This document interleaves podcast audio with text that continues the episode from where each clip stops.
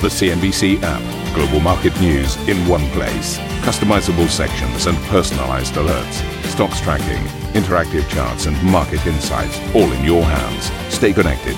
Stay informed. Download the CNBC app today. Hello and welcome to Squawk Box. Here are your headlines today.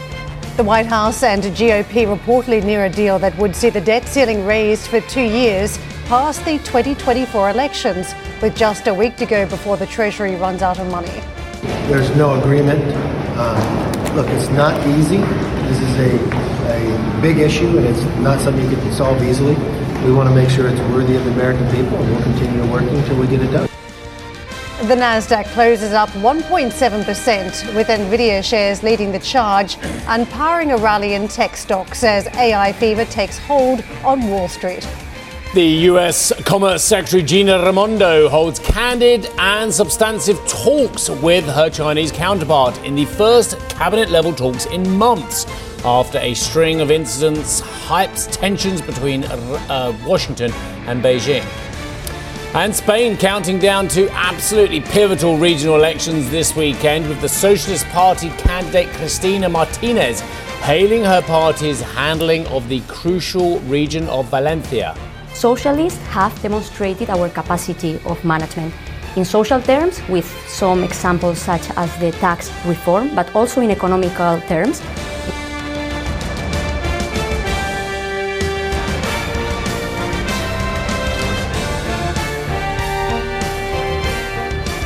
Good morning, everyone. Happy Friday. Got your popcorn? Yeah. I mean, do they talk over the weekend? I don't know if they do. I think they're going to have to. I mean, you know, we're almost at the end of the movie, supposedly. Do you know and we what? haven't got the I mean. There's so much to say, and we'll speak to Michael Yoshikami about this in a moment. But is the market? I think the market. If it wasn't for Nvidia, I think the market would be seriously running out of reasons to buy. I mean, Yeah. you've got good data. Which is not good for those of you who are looking for massive cuts next year and this year. In, and plus, you've got the debt ceiling debate going on. Uh, It's hard to find reason to buy the market if you're not getting excited about overpriced AI. I agree. I mean, there's been some cover that's been lent from the AI trade. If you think about how the ratings agencies are now on the sideline saying, look, the process could be a problem here now when it comes to this debt ceiling issue. And this was something we were talking about weeks ago that there could be one leg where you see the markets react to what the ratings agencies do and how they approach the story. The second, actually around the detail itself. And, you know, here we are in the weeks out. There are concerns around the AAA rating. But maybe it's going to be one of those rubbish movies where actually you kind of think you're trying to look at your watch and you want to walk out a bit early. It was very, very hyped because at the end of the day, I was looking at the VIX down at 19 as well, down over 4% yesterday. They don't seem that excited about it in, in, in premium protection world. Yeah, some politics here too, as we always knew was going to be the case. Yeah. Got an election around the corner, presidential election. Yeah. We know it's not going to be an easy one.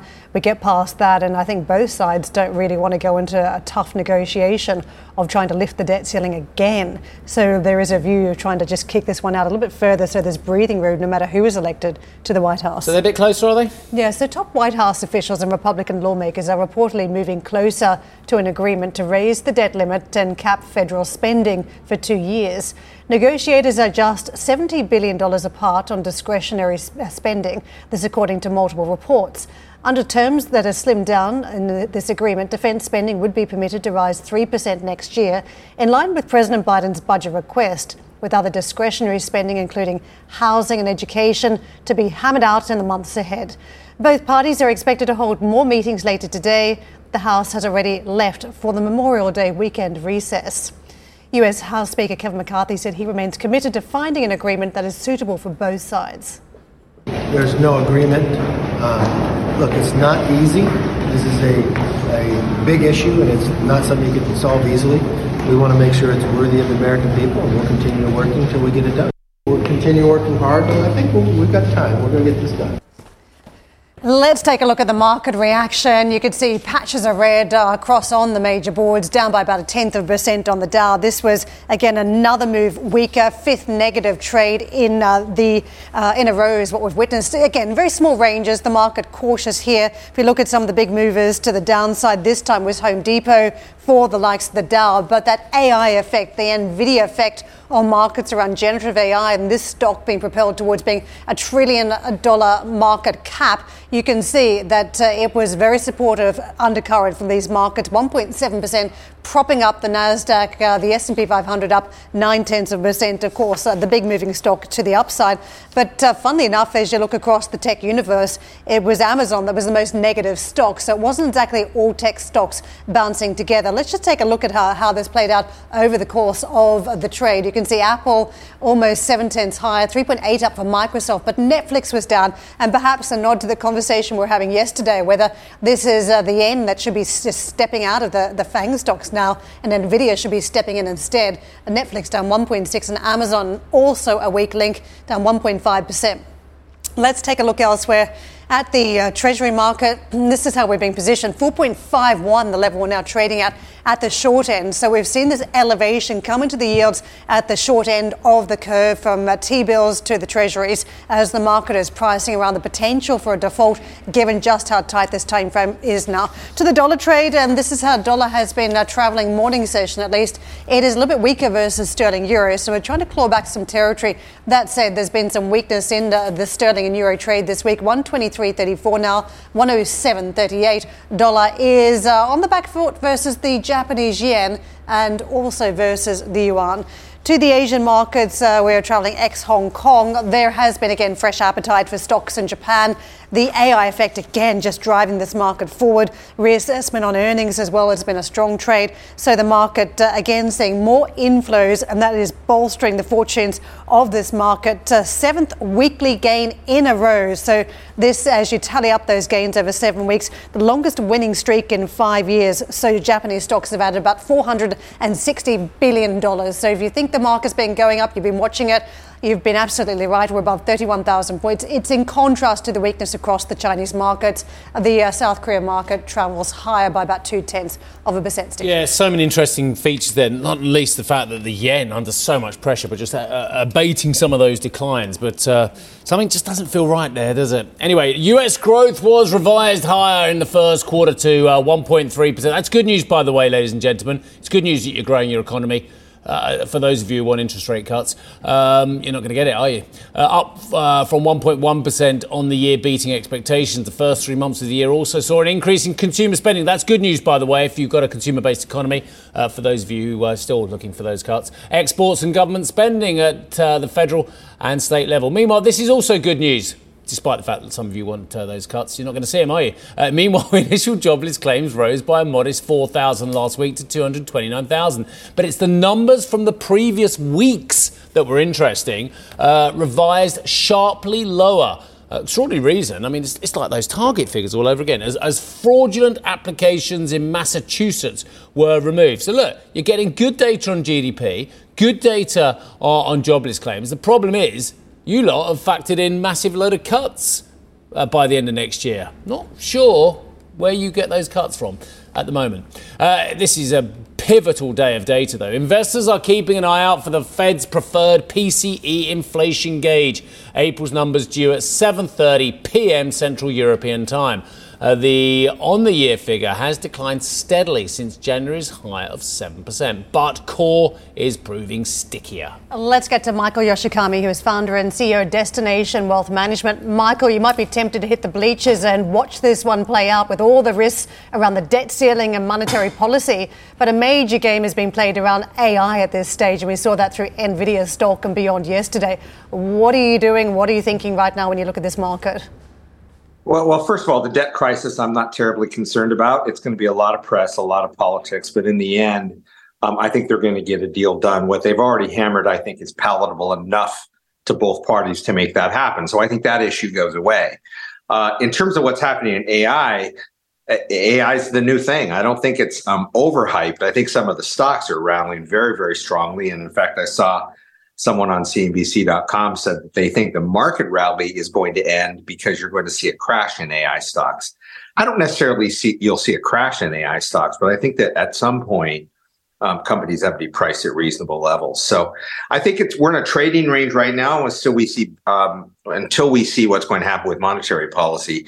But I'm not overly fearful right now. I'm not terribly optimistic, but I think we're in a trading range territory. Yeah, that is a good point, Michael, because I was looking at the week to day performance on the NASDAQ. And with this NVIDIA story playing out, you might be uh, thinking that it had been a strong trade for the week, but we're up only a third of a percent so far, exactly. barely anything, right? So, how specific do you need to be around the AI trade at this point uh, versus technology more broadly?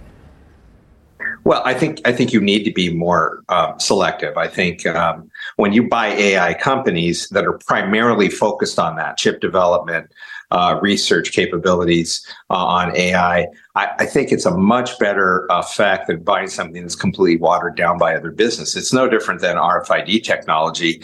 Um, gee, that really looks like a big, big, big deal that many companies are using has very minor effect, or even blockchain technology. Yes, that's exciting, but what are the valuations around blockchain? So investors have to be very, very careful uh, because we're in a situation right now where there's a lot of mania.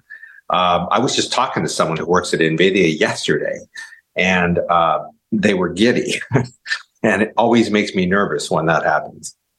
I'm with you, Michael. Um, but come on, you're in San Francisco. We, we love a frenzy in tech world, don't we? I mean, the fact is, how many times have our viewers got to listen to Karen, you, me, talking about the latest big thing?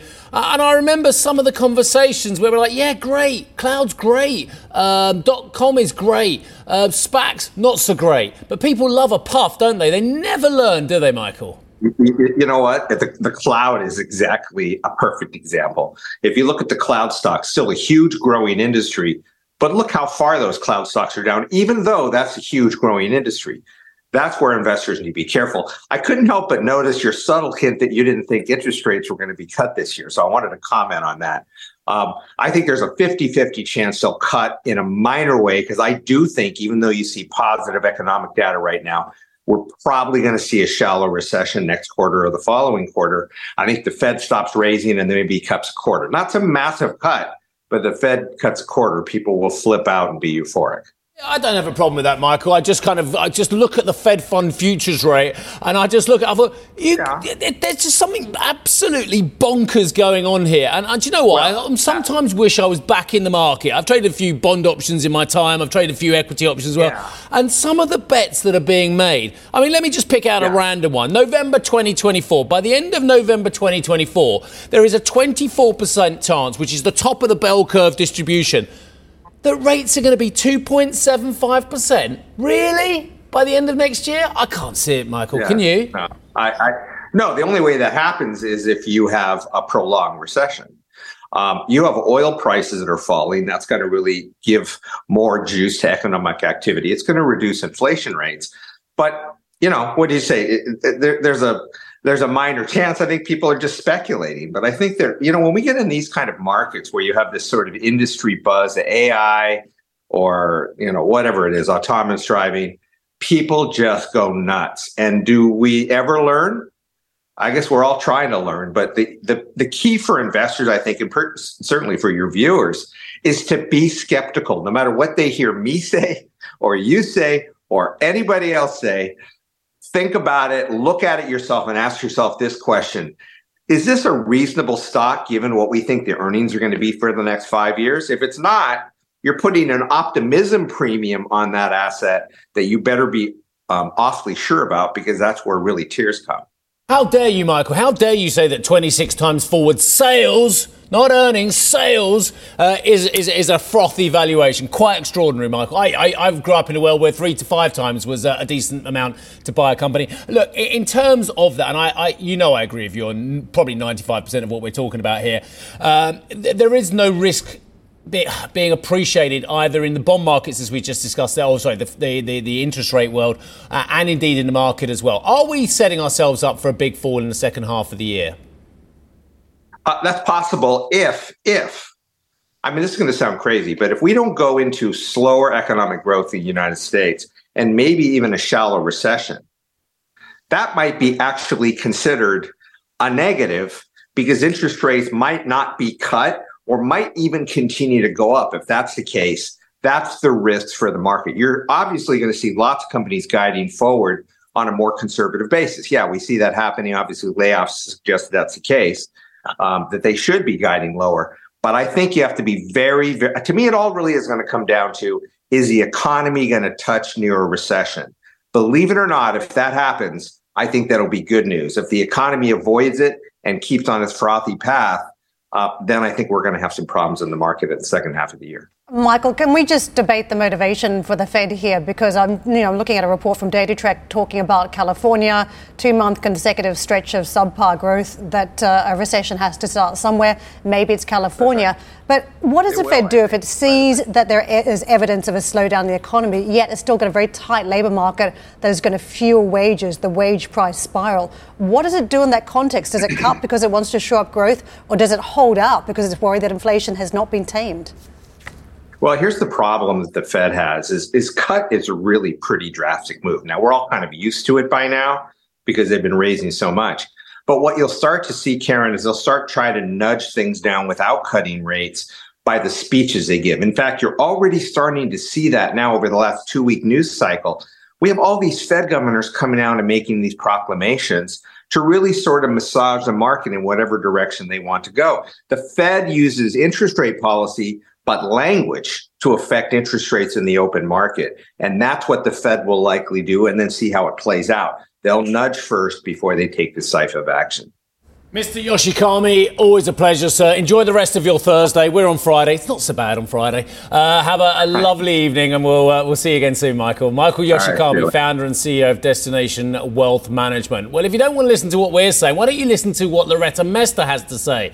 Because she's going to reiterate something. I can almost guarantee you that the Cleveland Fed president, when our US colleagues interview her at 1700 CET, she will turn around and say, Look at the data. I'm pretty sure she'll turn around and say, Look, we, we, we, there might be a case for a pause, but we just don't know until we've seen the data.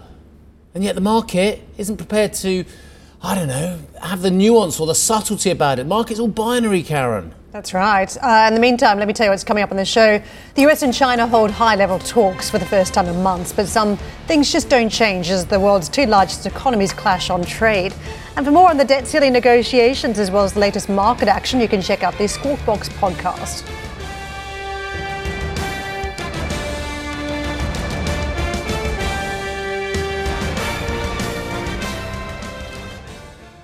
Ambition to me is about doing better. I think ambition creates a pathway. The best advice I can give someone starting off a career is don't have a career, have lots of careers, try loads of different things. Talk to people and put your ambition out there. I don't feel that I've hit peak ambition because it's a learning journey. CNBC is where ambition meets opportunity. What does living ambitiously mean to you? Hear it from our CNBC anchors, reporters, and global business leaders on CNBC.com.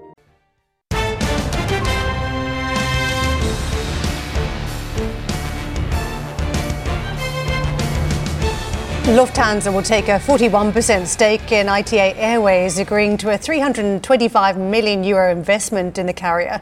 The deal was confirmed after a meeting between Lufthansa's CEO and the Italian economy minister, with the German flag carrier now set to jointly manage ITA, including naming a new CEO once the deal closes. Asda is reportedly planning to merge with petrol stations Group EG in a deal worth £10 billion. That is according to our sister channel Sky News.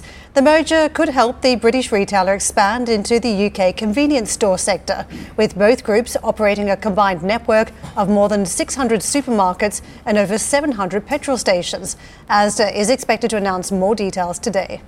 Shares in Gap rose sharply in extended trade after the retailer announced a smaller than expected net loss despite continued declines in sales across its brands. Uh, gross margins actually rose over 5% on the year, driven by lower air freight costs and fewer discounts, whilst inventory levels have fallen 27% since last year.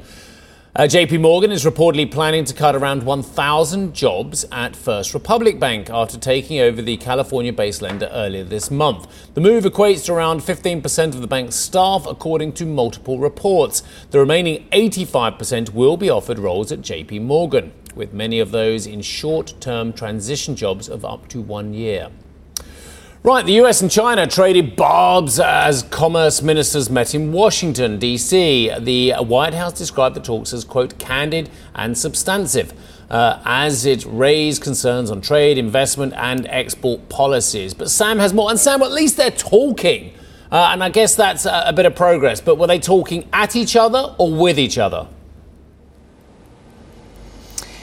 Well, they used all the same language, as you said, uh, describing these talks as candid and professional and constructive. But really, some of the criticism coming from China has been that the US is doing one thing and saying the other. So let's see what happens. But as you say, at least the two sides are talking. And as you mentioned, it's the first cabinet level meeting that we've seen actually in DC between these two sides uh, since the Biden team took office. So that's a positive step. Uh, this was really a chance for the two sides to sort of hammer out their differences when it comes comes to the commercial relationship. Uh, Gina Raimondo meeting with her Chinese counterpart, that is Wang Wentao, overnight. And for the US, it was really a chance to lay out some of their concerns about uh, what's been happening with regards to uh, US companies over in China lately, because, of course, this comes just days after those restrictions had been slapped on Micron. Uh, there's also been a lot of concerns within the US business community about uh, these police raids on a number of US consultancy firms that we've heard about, the likes of Bain and Co.,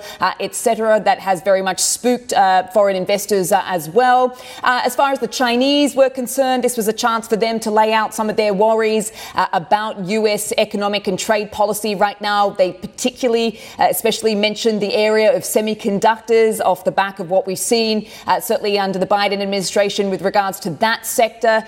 also talking about these export controls and foreign investment, because of course, one of the concerns certainly coming from the U.S.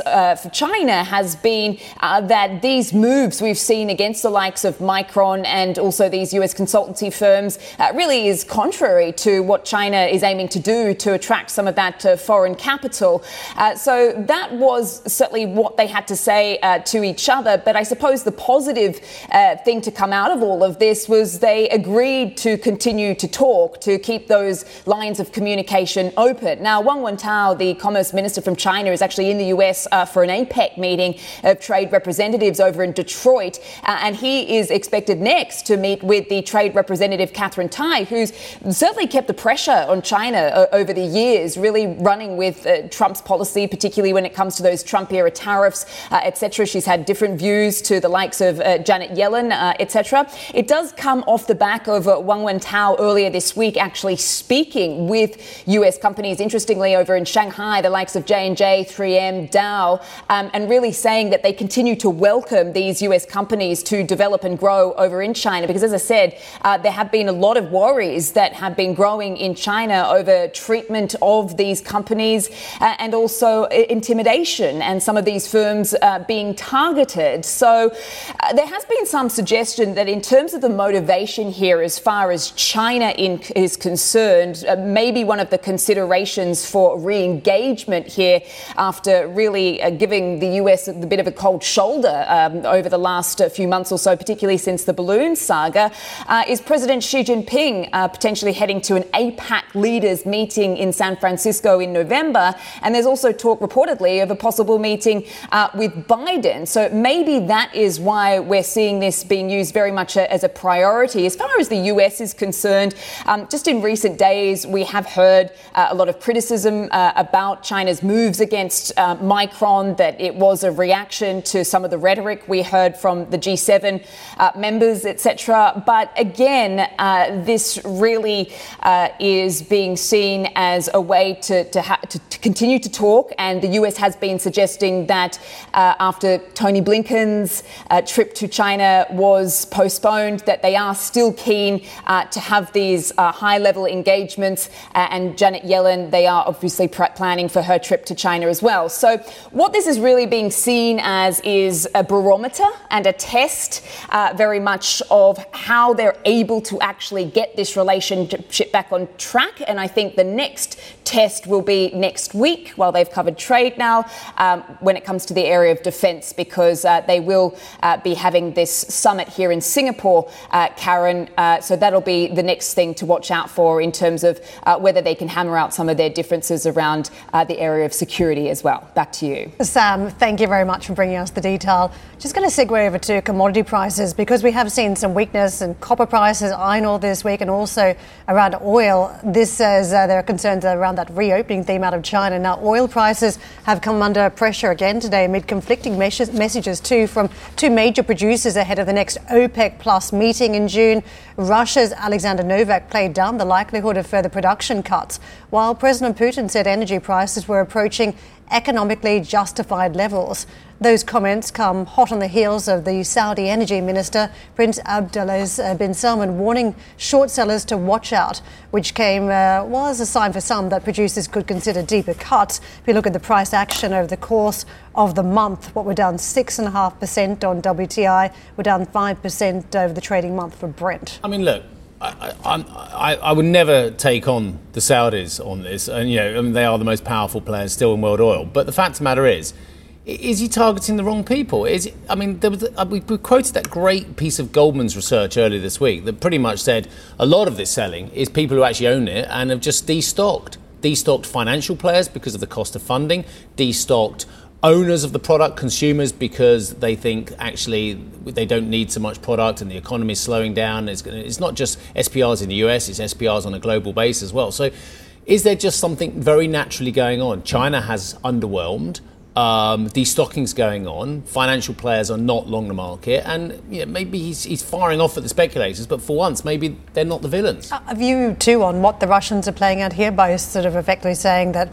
there may not be any more production cuts, and this is the right level on, on the price. Well, the Russians, are, uh, for want of a better word, the Russians are screwed at the current price. They're not making any money on this at the moment because they they're discounted price. Because bear in mind, you know, it's seventy seven bucks for um, Brent and a lower price for WTI. But Russian Urals, which is you know this heavy sour oil, which you know they're trying to sweeten up to make it easier for consumers. But the fact of the matter is, are, are they making any money with a discounted price from what they're selling uh, to Asian customers and elsewhere? Uh, there is an argument that they are actually in deficit and under a lot of pressure on the in, in terms of the, the, the budget of Russia at the current prices, and actually the sanctions are working. Yeah, it's funny. I don't think we've heard Putin weigh in that often in recent times on the price. Well, so that was I tell you what, the other thing it? that everyone's talking about now is is the relationship between Russia and China on gas mm. as well, and how the um, this great big Siberia line at the moment, uh, you know, it's, it's going to be big problems. Are, are, the Chinese ever going to sign up to a second Siberia line? And as the Russians try to kind of pivot to the east, which is what they keep talking about what they're doing, but can can they do it? Do the Chinese want to do it? And is the cost going to be prohibitive? Thank you for listening to Squawk Box Europe Express. For more market moving news, you can head to CNBC.com. Or join us again on the show with Geoff Cutmore, Steve Sedgwick, and Karen Tso, weekdays on CNBC.